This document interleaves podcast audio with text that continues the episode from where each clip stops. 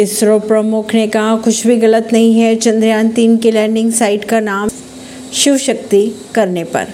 Chandrayaan 3 mission की landing site का नाम शिवशक्ति करने को लेकर इसरो के प्रमुख एस सोमनाथ ने कहा, प्रधानमंत्री नरेंद्र मोदी ने इसका अर्थ तो उस तरीके से समझाया जो हम सभी के लिए सही है। उन्होंने ये भी कहा कि मुझे गलत नहीं लगता कि शिवशक्ति नाम रखने से कुछ गलत हुआ है। देश का पीएम होने के नाते उन्हें इसका नामकरण करने का विशेष अधिकार है। परवीन अर्शी, नई दिल्ली से।